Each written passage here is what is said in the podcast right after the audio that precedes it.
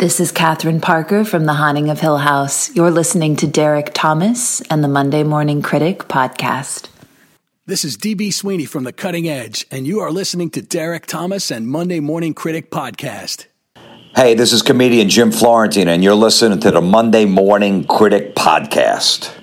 General Zod, for the crimes of murder and high treason, the Council has sentenced you and your fellow insurgents to 300 cycles of somatic reconditioning.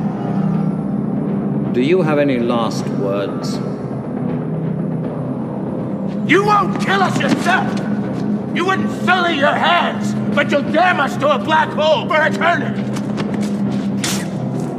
Jor-El was right. You're a pack of fools! Every last my next guest is a generally humble and kind man. He's extremely talented. The diversity of his roles is unmatched. Please welcome actor Julian Richings. Julian, how is life treating you today? How is life in general? It's very good, thank you. I'm enjoying myself, and I'm happy to see Summers here. So I gotta say, you know, just researching your life, you know, when I start researching, it takes about two to three hours, sometimes four or five, depending on somebody's life. So I'm, I'm googling. I'm just because that's how I start, and then I work into. Okay. Other, I don't want to give away my methods because I don't want people copying me. But when I when I initially googled your name, and, and I knew what I figured out very quickly, but I'm like. I Julian Richings and it says death. I'm like, oh my god! I just talked to him. There's no way he's dead. And I, I put two and two together. I'm like, this is ridiculous. So I'm glad to see you're alive and well. And I am. but I was like, I was so freaked out because I'm like, I definitely just spoke to him. So um, yeah, yeah, w- alive and well. And living in Ontario, and and all all is good. Yeah, it's a character that I've actually played a few times, but it, it's um, it's really come into its own uh, in, with my performance in in the show Supernatural because it just has a a massive reach. And yes. here we are in season 15. So, you know, if you Google me, uh, that comes up immediately. And, and, it's amazing because it has a following that's like very similar, in my opinion, to the Walking Dead universe that has a huge, massive following. You know, it's amazing what people, you know, they almost look at you. It's hard to explain these cult. I don't want to call it a cult show because I would imply that it's not popular because it's super popular. But it's like right. it's got this, like you said it well. It's got a massive, massive following. It has, and it, it's, it's a very specific demographic that's evolved, and and it's got its own sense of identity too. It's it, it looks at itself as a community, and what's been interesting for me is the evolution of the convention phenomenon, and that's been very much a part of the supernatural story where uh, the conventions have kind of tagged the show and they've become more and more popular. At first, they, they worked against the, the wishes of the show producers. They didn't want everybody involved in this kind of secondary activity. But now it's become very much a part of the whole thing, and uh, appearances by actors in these conventions are a great opportunity to kind of redefine the um, the relationship between the fan base and the, the actors. It, has been very interesting. Yeah, and, and, I'm so happy you said that. You pretty much stole my next question. I was going to say I, have watched you at these conventions because they're all over the place. I watch you, the interviews done with people. You're very good to other people, I, I, and I noticed that about you. What has been your take on the convention scene personally? Do, do, do you like do you like the convention scene? Is that something you like? I mean, is well, I started off, you, you know, um, Galaxy Quest, the, the great movie Galaxy yes. Quest, where, where Alan Rickman is there and he's going, I played Richard III once and here I am, this ridiculous situation. You know, I must admit, I had a bit of that. And, and I'm going, oh, like, I'm a serious actor. I, I don't necessarily want to be defined by a specific role in a specific show. And so I was a, a, little hesitant, and then I began to kind of relax into it. I did a few of these appearances, and I, I, can't speak for all the different shows and all the different spin offs that there are, but the one in Supernatural is actually quite special because there are so many supporting actors that uh, a nucleus has been formed around a band. Uh, a couple of musicians, a couple of the characters, Rob Benedict and Richard Speight, are musicians themselves and they have bands. And these bands perform the glue or provide the glue for the entire weekend with karaoke karaoke's, uh, concerts, uh, an opportunity for uh, fans and performers to get up and uh, do a, a, thing, you know, oh, there's your dog. Yes. yes. Ladies and gentlemen, uh, you have a very sensitive dog in the background. ah, dear. But, uh, but uh, yeah, so so it's it's it, has been a, a great opportunity actually to kind of recalibrate my theater skills and my one-on-one interactions with an audience. I, have enjoyed myself, especially as I've got to relax into them and understand the value of them. Yeah, you stole my next question. I, I was going to say your your because I know you, and we're going to get into this, the real heart of, of, of your you know developing into an actor. But you know you, you have a great theater background, but I almost think it's like a 50-50 thing here, Julian. I feel like it's um it is theater for sure, but I almost feel like a lot. I've seen you speak to these people uh, at the conventions. It's it's just this wonderful interaction, and I almost it reminds me a little bit of stand up comedy. You are gifted in that way. I feel like. Um, well, well, I've been given permission to. Don't forget that you know the character that I play, Death. it actually gives me amazing permission. You know, I walk on stage and I smile, and people can't believe it. They expect me to come on like the Grim Reaper and to, to devastate everything in my sight and to be serious and introspective.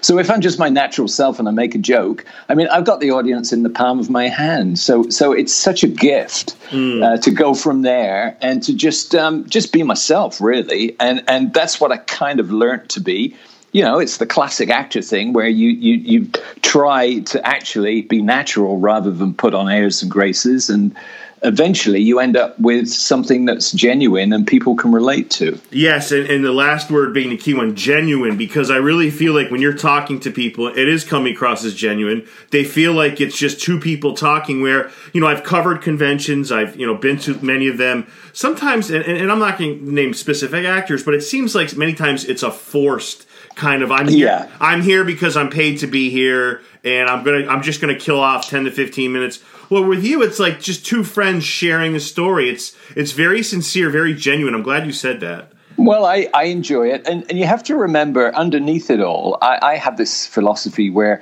really actors, I think, at their finest are empty vessels. Mm. And uh, they, you know, they're available to absorb whatever is required to tell the story. So often, an actor isn't honestly as fascinating and interesting as people make out. So, I, I and I, I'm the same. Where uh, if so, I'm put on the spot, you know, in an interview like this, a conversation that we're having, I sort of feel forced to to become interesting. And um, unless I keep reminding myself that no, no, no, you can just be yourself, it's it, it, it's tricky. It's it's there's a tendency for actors to over decorate. Right. No, I get it. I get it. And you know, if if at all during any of these, if I'm wrong, please call me on it. But you're born in England for sure, and you said, is it Hampstead? Do I have that right? Is it? No, it, I, I, have two. Uh, um, versions of, of my truth. I don't know how. Okay. Somebody somewhere thinks that I was born in Hampstead. The truth is that I was born in Oxford, okay, um, in England, right in the middle of the country.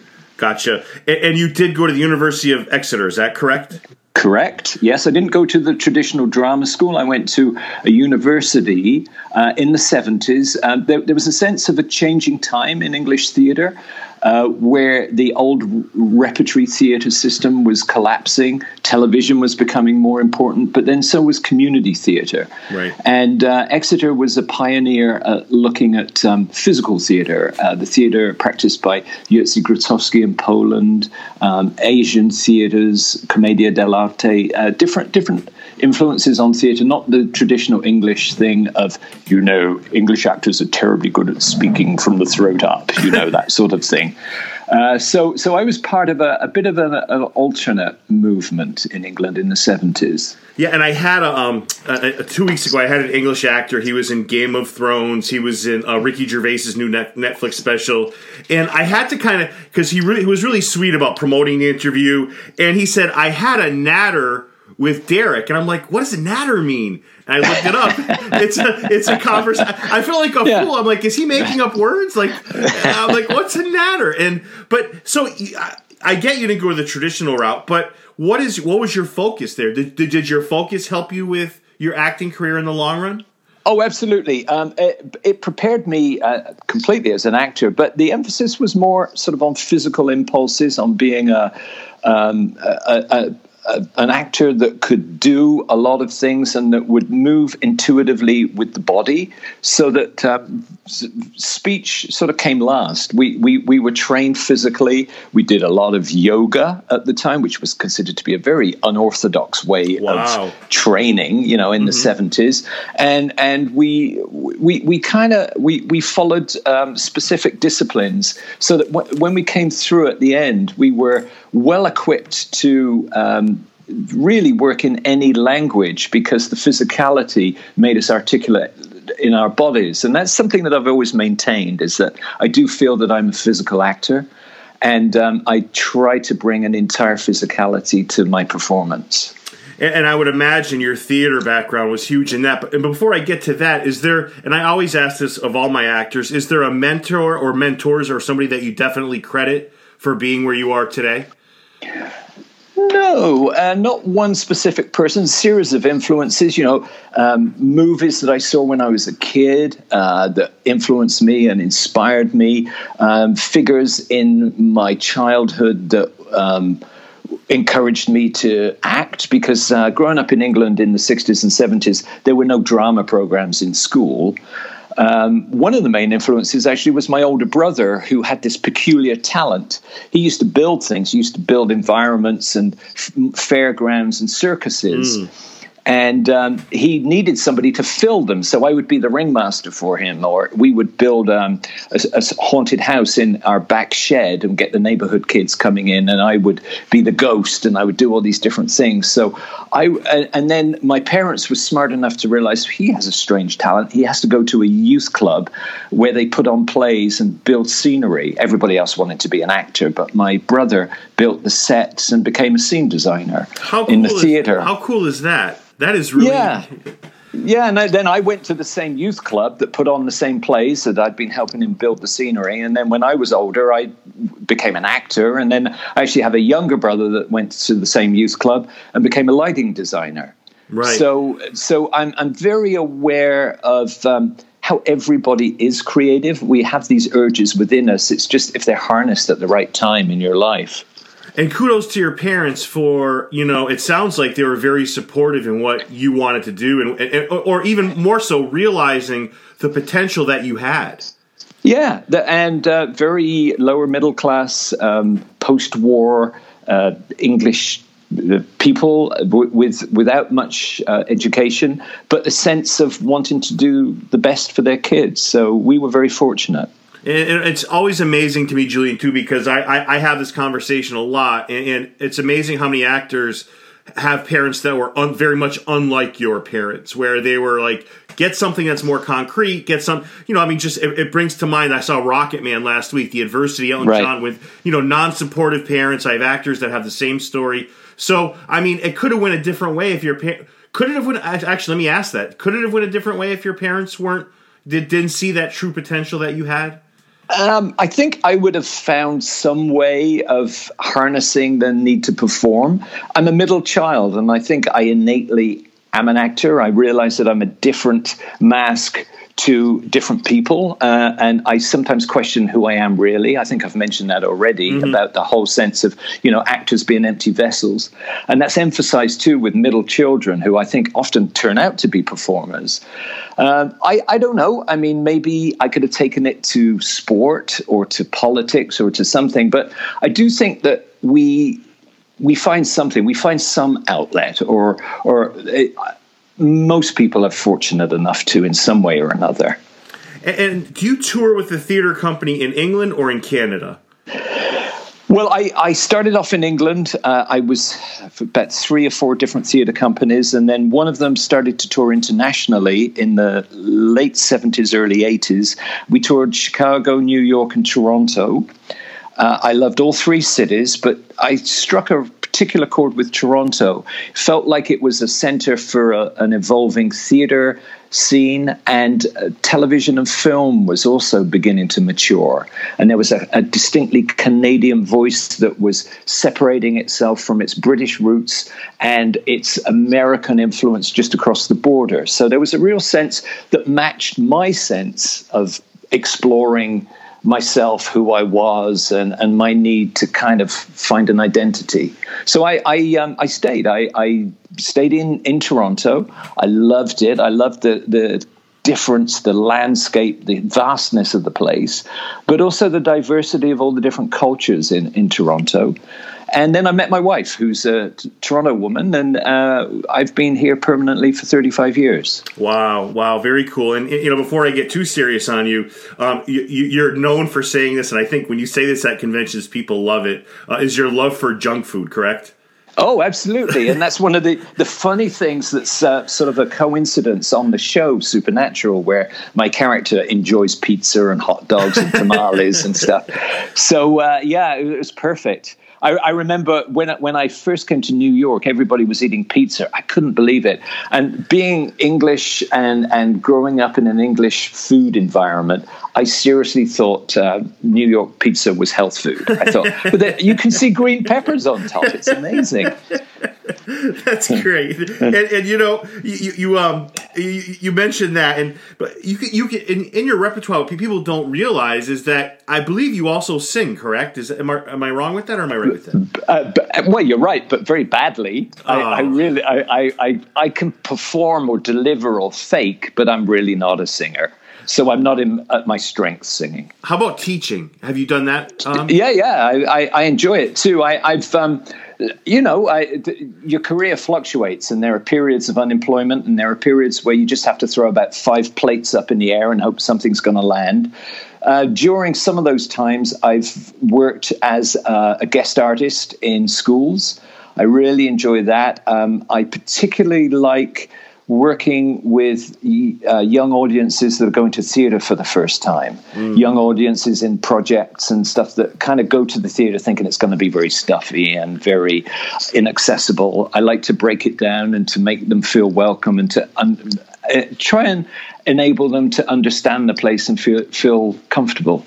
And I'm trying to throw a timeline on your arrival in Canada. Was it around 1984? Am I right with that? A, a, bit earlier, actually. I first came in 80, and I went back and forth, and then I landed permanently in 84. So, uh, along the lines of teaching, along the lines of acting, do you find that it's changed a lot from 2019 to 19? The whole process of of, of landing a role, of, of the whole just career, uh, the, the, the art of acting. Do you find it's changed a lot in, in, in the time between you when you arrived in Canada and where you are today? Yeah, I mean, the industry has developed and evolved. Um, I mean, simple things like I can now audition for a show in LA. I can do a self tape um, in my uh, basement with my wife uh, on my cell phone, you know? Um, so there, there's a sort of a, an easiness uh, about. And, and, a volume of product that, that is out there. Um, I guess the, the, the challenge is to maintain the quality I'm very aware that it's great and it's democratic that people can just take a, a camera into the subway or wherever and create their own uh, film. But there is so much out there. The challenge is to get a good script, to adhere to traditional values and, and professionalism. Yeah, and, and I, and I, talked to there's a few of my guests do teach, and you know I asked them. He said, you know, those that really want it are, are fantastic students, but one of my guests said he noticed there's a little bit of a change. You know, you have these younger actors, on, and I'm not trying to be negative, but you know, on their cell phones on set, they're not. I don't know, like if I was working with you and I was an actor and I was up and coming, I would be asking you questions left and right to the point where you'd have to tell me to get away from you, right? Because I always feel like there's no teacher like experience. Do you find that that's the case, or what, what yeah, are- yeah. I mean, film sets are a very different place, as is everywhere. Uh, you know, I mean, the the cell phone is pervasive. So, yes, in between takes, people have their cell phones out. They're looking at messages. Um, it, it is distracting, but that's a universal problem. That's not unique to film and television. That's a good we point. are we are just an extension of that. And after all, we represent our current world. So, I I don't I, I don't kind of look at younger actors and go, "Shame on you, shame on you, young fellow." You know, it's it's just that, that and pe- people are focused in their own way. Um, we, as a culture, just have to work with it and. Uh, to, to recalibrate our values, I think, uh, re, re, become aware of our listening. Our listening habits have to change. Um, our distraction has to be worked on. I mean, I'm the worst culprit. You know, I, I, I find it very hard to sit down and read a book there is so much information coming at me, and there is so much uh, product out there that you know to actually sit and think is a very difficult thing. I think that's why I love acting. Actually, is that it gives me an opportunity to sink myself into a simple roadmap of emotions. Yeah, that's well said. And you know, there's there's over 200, you know, whether it's TV or film projects in your filmography. Uh, some of my favorites I just wanted to throw at you. Uh, one of the more underrated movies of all time, The Red Violin.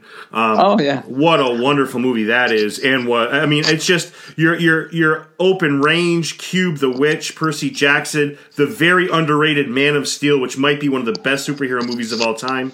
And um, yeah. Wrong Turn, which I, I had Rob Schmidt on the show, the director, and um, he, he he's a different cat. He's got a he's got a, a, a unique way about him.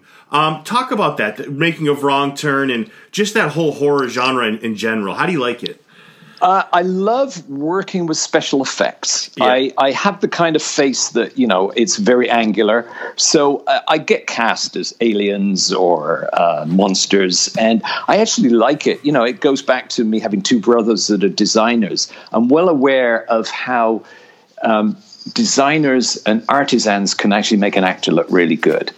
And uh, I I really enjoyed Wrong Turn. It was my opportunity to work with Stan Winston, uh, to oh, go legend. down to yeah. yeah. yeah and to go down to his workshop in L.A. and to um, to to kind of get a sense of where he was coming from. And then we shot it away from LA. We shot it in Canada, but we had some of his team come up, and we had other uh, special effects artists take the different characters. I sat for four hours to get the makeup on, and it was two hours to get it off. This was, uh, I guess, 20 years ago when um, it was full on. Um, prosthetics and um, the, the glue and all the technology was a little different and a little more hands on. Um, I, I, enjoyed it. I, I, there's a surrender that you have to get used to. Um, and uh, a, a, kind of a humility, I guess, because you have to uh, allow those four hours in the chair to become your prep. You can't fight it. You have to say, okay, I'm in my process now and I'm beginning to transform. And it's actually, for me, it's a fun transformation. Um, as long as you can get past the smell of the glue and the, the stickiness and all that stuff. I also had the opportunity to in Cube to to have um, full on old school special effects where I get chopped up yes, into pieces. Great scene, and yeah. uh, and it, it, was it was a great scene, and it was really more time was spent on that scene than the rest of the movie put together because it was the the jolt at the beginning of the movie, and it was in the old days where there was no um, CGI. It was we had to have body um, like a body cast, and we had to keep matching shots and and stop and start and stop. It took forever to do the scene, but it was it was really rewarding, and um, I, I, I love that whole idea of uh, the minutiae of detail. Yeah, and so you said four hours in the chair for wrong turn for the makeup. Was that every single day on set? Yeah, four wow. hours to put it on, and then at the end of the day, two hours to take it off because we needed the pieces uh, in one piece for the following day. You know, we had a, two or three backups, but we had to reuse them and just take them off very, very carefully. Um, yeah, it, it, was. It got to be a lot. Uh, the skin obviously gets very sensitive. You know, if you're uh, shooting for three consecutive days, which we did occasionally, but the, the producers would tr- try and space it out Stan Winston was one of the producers, and he knew well about special effects and, and how to make them work. So he would try and plan it that we would get a couple of days where we didn't have anything on, and then we would come back to the chair and then do a couple of days. So it worked out, and, and it's one of those things where you look back on it and think, ah, it was great. And at the time, of course, you think, oh my God, when's this going to end? It's like a, a, trip on the plane to Australia or something. Right, right, right. Yeah. How long? Um. So how many days was that for? So I know it's every day. So how many days was that for? Was it for months? Was it for? Um, it was on and off for for one month, I think. Wow. Uh, the, yeah, so it was quite some time. I, would think you probably want to make the makeup artist your best friend at that point because uh, the rapport yeah. has to be pretty pretty healthy there, right? Yeah, and you know, we talk about the four hours in the chair. Well, that's easy because uh, I'm passive during that. But then when I start to get active and I start to move, I obviously sweat and I pull some of the the uh, glue and stuff. I need to be maintained all the time. So I have a team of two or three people coming around and touching me and poking me. And you know, every time I, I try to drink something through a straw, it has an effect on the lips. You know, so and so it goes. So um, a lot of patience was learned and a lot of communication. There were times when uh, the the special effects guys knew it was they needed to give me some space. You know, it's right. like let's not touch him for the next twenty minutes. yeah, and you know it's it's it's one of my favorite horror movies of all time because it looks good, the prosthetics look good, the makeup looks good, and the story is fantastic. So it's like it, it all works, right? Yeah, yeah, it does. It's and um, Stan Winston had this theory, you know, where you don't overplay your monster, just like Spielberg with uh, Jaws, you know, with right. the shark, right? You know, so so we were there, and we came in, and I think he he it was his mastery of the form. No, that's well said. And, and so how about some of the other movies like Man of Steel? You know, people could say, see, I'm a big believer in movies, and everyone adds to everybody in that cast. I mean, your part is a big part. You set up the, the movie, your character does. Um, yeah. Was that a great experience for you? It was, yeah, yeah. I felt a little guilty because I grew up in England and I grew up with English comics, not American comic books. Right. So really, the whole Superman uh, thing, you know, is it's not in the bones for me. Uh, I, I, mean, I, I, appreciate it and I like it. So when I was cast, I would secretly tell people that I was in Superman, and some of my friends would just go insane. They couldn't believe it, you know. And, and I felt guilty because it, it's not one of those things where I go, "Oh my God, you'll never guess what I am," and then they'd say, "Who are you playing? Who are you playing?" And I go, "Al, Al," and they go, "Oh, come on, you don't know who you're playing," you know. So so there's that kind of attitude. But I, I had a great time. I mean, working with Russell And Michael Shannon. You know, I mean, what what a gift! Yes, and yes. Uh, the, uh, two very different styles, but two very strong um, presences that that you know were were fun to work with. And whether it's your uh, friends or, or children, is there a favorite that your friends always bring up? I mean, Supernatural aside, Orphan Black, phenomenal uh, aside, is there a movie that people bring up to you, the people that are close to you that they love, or or that you're always surprising them with? That's really that's what that's their favorite that you always hear repeatedly, or is it just your whole body of work in general? Um, th- there's a, a, rock and roll movie I did, a punk movie called Hardcore Logo. Okay, yeah. And it's the name of a punk band. It's a, re- a, punk band reuniting in the 90s, going on a disastrous tour.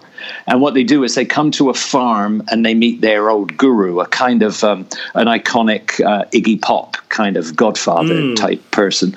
And that's I play that person, and and it that was a fabulous experience. Uh, I really enjoyed it. I I really identify with the punk scene. Uh, um, music is a is a big part of my life, so um, that's a particular favorite of mine. And a lot of people, it's influenced a lot of people and a lot of bands too. Uh, there's even a band uh, called Billy Talent that's named after one of the characters in the movies. Um, it's and, and it's refreshing to see that the the movie hasn't dated. Uh, we we actually shot it as a mockumentary before The Office and before mockumentaries were the done thing. The only preceding movie like it was Spinal Tap, mm. and the di- director started off with the premise of I want to make Spinal Tap's nasty little brother, and and it, indeed it was, and we we submitted it to the Berlin Film Festival as a documentary, and it got accepted and people didn't realize that it was actually a crafted independent film. Um, it, it, really does, it, at the time especially, it broke all the rules. It had a moving camera, it had a, a camera crew within the, the film itself, it had all sorts of um, diversions and, and explosions within the band that seemed spontaneous. So it, it, it, was great. I, I felt very proud of that. Yeah, and you clearly have, you know, you have fun with the role of death and supernatural. You clearly had fun with that role. Is there a a genre like you enjoy when you see the movie or you read the script? Is there a genre you see where it's like you're you're very excited about versus one that you're like, eh, okay, I guess, or is it just simply all about the work for you, Julian? It's it really is all about the work. I'm I'm an actor. I enjoy um, doing you know diverse things. Like it's it's it's my permission to go do crazy things. Right. And um, generally, uh, the characters I play are pretty extreme, or if not extreme, uh, I should say like primary colors. Like, um, you know, I'll come into a series or a movie with a primary color and knock it off center or, or provide an energy that is then taken on and, and maybe slightly changes the direction of, of the plot. Um, so that's fun. I love doing that. I got to say that I also, the other man's grass is always greener. I, I, I, I would kind of like to be in the situation where I would be the the provider of the story, or or I, I would be the long distance runner who's carrying the show. Mm, you know, mm. I, I, rarely get to do that because I I have this kind of extreme energy about me. So um, I must admit that if ever that came along, I would be very happy. I mean, it does from time to time, but that's you know the more that that would be an unconventional role for me, and I would embrace it. Yeah, that's that's well said. And you know, is there? I, have been going back and forth how to ask you this. Is there a acting version of you know authors have writer's block? Is there a acting version of that? Where, where you're just stuck or you find a way? How can i be more creative in this role? How can i formulate this character? I hope that's not a stupid question. I'm no it's no it's not at all. Um, I, I, think yeah we fall back on on you know old patterns and and things that that have been successful before so we just replicate them and they're not necessarily appropriate for what this new story is. But I would say that that more likely the, the, the kind of actor's version of writer's block is just nerves mm. um, and, and um, uh, stage fright. Um, and and when I say stage fright, that can that can apply to being on screen too. I mean, you, you there, there is a there, there's a, a, faith required in kind of jumping into something with both your feet generally you get used to doing it. It's like jumping out of a you know of a parachute and knowing that that you're going to land safely. But there are times when you just panic and you, that your nerves get on top of you or your your desire to please um, it gets uh, exaggerated out of all proportion and it kind of overwhelms your ability to deliver. Right and and I always have um, many actors tell me that they really appreciate those directors that say, you know what, they're not they're not always hands on, hands on, hands on. It's you know, you're my actor, make this role yours, do it, do it. Do you find more directors are like that, or do you find more directors are very specific about what they want, or is it just a mixed bag? It, it's a mixed bag. It depends. I think generally television tends to be more detail oriented, uh, particularly if it's a series and um, it's a bunch of different directors. Uh, you know, you got like a 15 or 18 show series a season, and you you know you got like six or seven different directors come in. They tend to be uh, prescriptive, like you know, hold this in a particular way, do this, and let's make this stunt work really, really well. Um, on features, generally you're cast in such a way that that you are being trusted for your own instincts. Um, it's a different medium for an actor in many ways, um, and it allows you a little more freedom. Um, but you know, it really depends on your relationship with the director and, and who it is. I mean, I've I've had both, uh, and I I obviously we all like being left to ourselves and, and trusted. Steven Conrad, who I've done um, Patriot with is mm. one wonderful in trusting the instincts of, of, of, a performer, and he writes for that performer. That's that's a wonderful thing.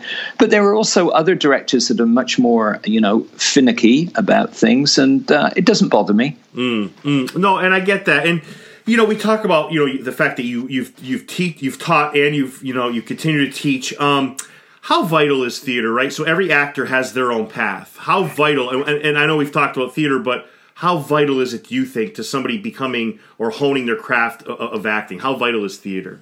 Well, it's the essence of performance, right? Uh, you know, um, the energy of saying something. It's it, it's Meyerhold said it best. It's a, a triple action. So it's action. You you perform an action. An audience, even if it's two people, reacts and then there's this magic that occurs, and the performer co reacts. So, what the performer does is picks up on the energy of the reaction. So, uh, and this happens in life. Uh, it happens where there are more than two people, uh, so that a conversation is more than the sum of its parts. It's not just back and forth. Well, it's not just one way. It, it accumulates, and you understand that in the theater. You understand if you're in a show and you're telling a story, you can feel the response of the audience and they fuel the energy and the emotional pull of that particular performance. And no one performance is the same. And it, it's it's just the essence. And and I think it teaches you a fundamental lesson about we're dealing with magic and we're bottling lightning you know? And and so when you come to uh, a technical medium like film and television, where you are determined by a lens and technical matters, you have to hit a particular mark to get an effect. You must never lose sight of that fundamental uh, relationship between two performers and the performance and the person that's viewing.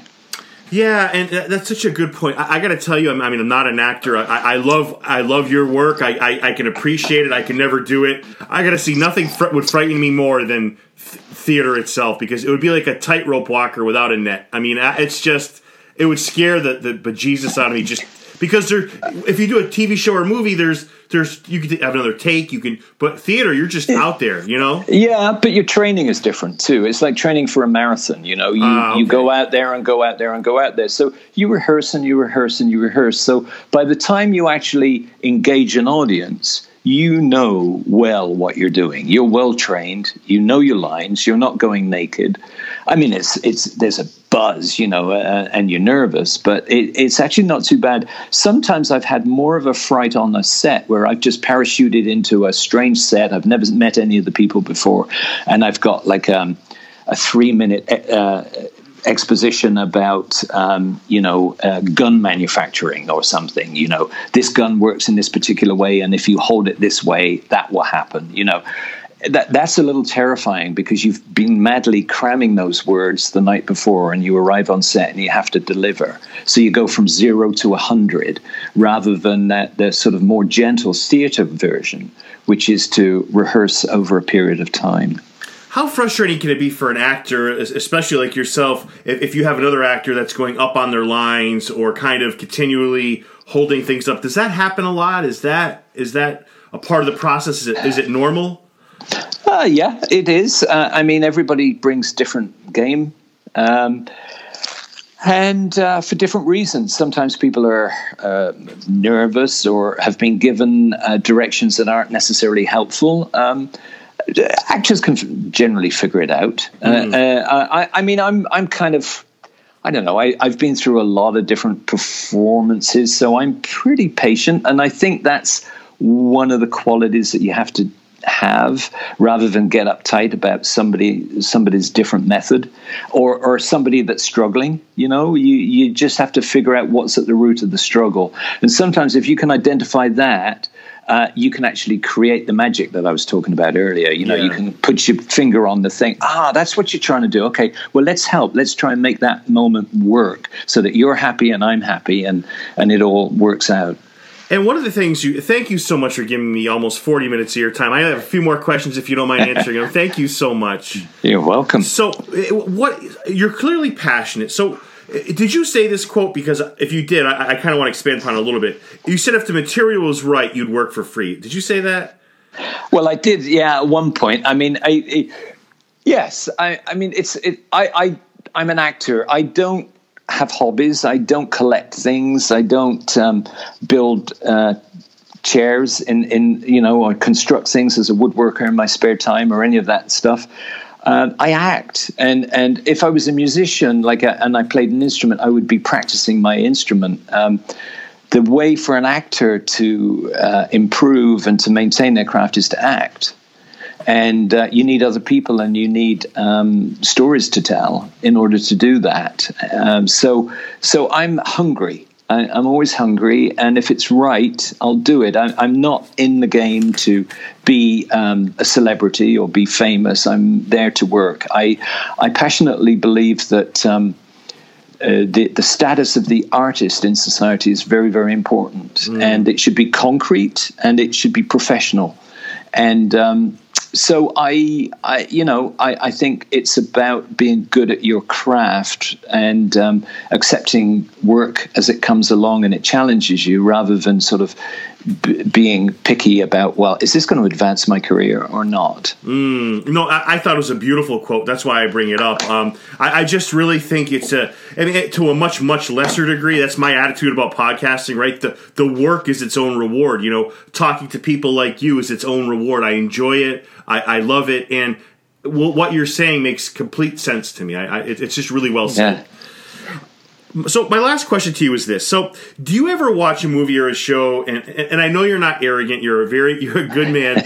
but do you ever watch a show or, or, a movie and say, you know what, I would have loved to have done that role, or I would have that would have been great. I, I oh yeah, oh definitely. Um, uh, I, I I I love movies. I love stories, and and I first you know when I, I like here's an example French Connection. Uh, when I saw Gene mm. Hackman on the streets of New York in French Connection, it was so removed from my experience growing up in the middle of England, you know, in a, a lower middle class family. It was so exotic and fantastic.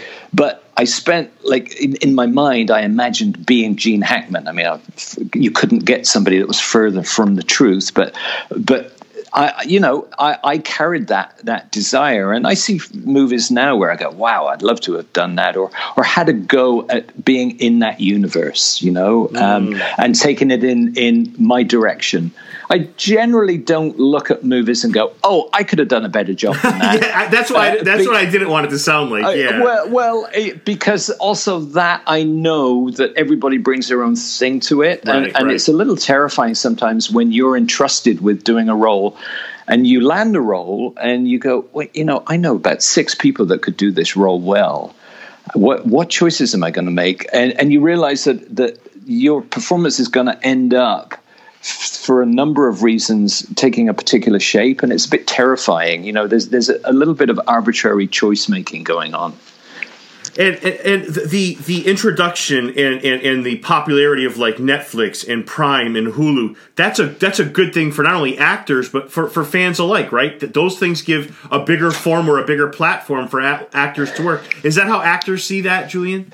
Yeah absolutely. Um, and, and, it's an opportunity to um, immerse yourself in a world like actors to be part of um, an entire universe um, rather than you know oh you're the guest uh, lead uh, this week's bad guy or whatever there's a sense with uh, streaming that that that, that you inhabit um, a particular world uh, an example for me is patriot with with steve conrad mm. is that there's this incredible um, state of mind that's been created by Steve, and and and it's like an attitude toward life. I mean, he's it's framed in a very specific story in a specific place, but it's a way of being, and he's assembled a bunch of characters that work well together. So for me as an actor, the joy is being a part of that world that I know is going to evolve um, as the show evolves, and in fact as Steve evolves as an artist, he's now working on a different show on Epix uh, with a show called Perpetual Grace. And he's taking a lot of the components of the Patriot world and putting it into the world of Perpetual Grace. So you feel like um, you're you're sort of given license to be part of a bigger universe. That's that's fabulous. And I think the binge watching allows us to. It's the um, TV equivalent of reading novels. Right, you know? right. How often, how often do you go back to um, Oxford? Do you go back to England all, or, or is it? I do. I'm going back next um, week. My mum's 91. Oh, congratulations! So yeah, so she's around, and I've uh, got a couple. My two brothers that I've already mentioned are around with their families. Um, so I go back a fair amount, um, not to work so much as to visit family. Um, yeah, um, yeah, it's changed. I don't go back to the old homestead. You know, it's that my family's evolved and moved, and and um, I go to different cities and visit them. So, uh, and I'm always co- happy to come back here. Um, and, and, I actually go back as a, a, stranger now, and and that's not a bad thing. I, but I realize that you know, 35 years has passed, and I have a North American family, mm. and uh, I think differently.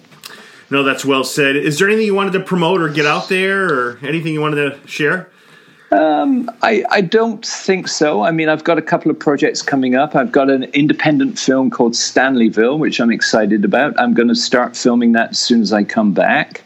And um, all I can tell you is it's a bit of a sneak peek, but I'm going to be working on um, a film that deals with the early life of David Bowie. Oh, very cool! Is, very cool. Which would be very interesting. And again, going back to my rock and roll uh, interest, uh, uh, that's really up my alley. Yeah, and you know, I, I can't thank you enough, and, and, I wish you nothing but love, happiness, and success for you and your family. Um, thank you so much, Julian. You're very welcome. Thank you.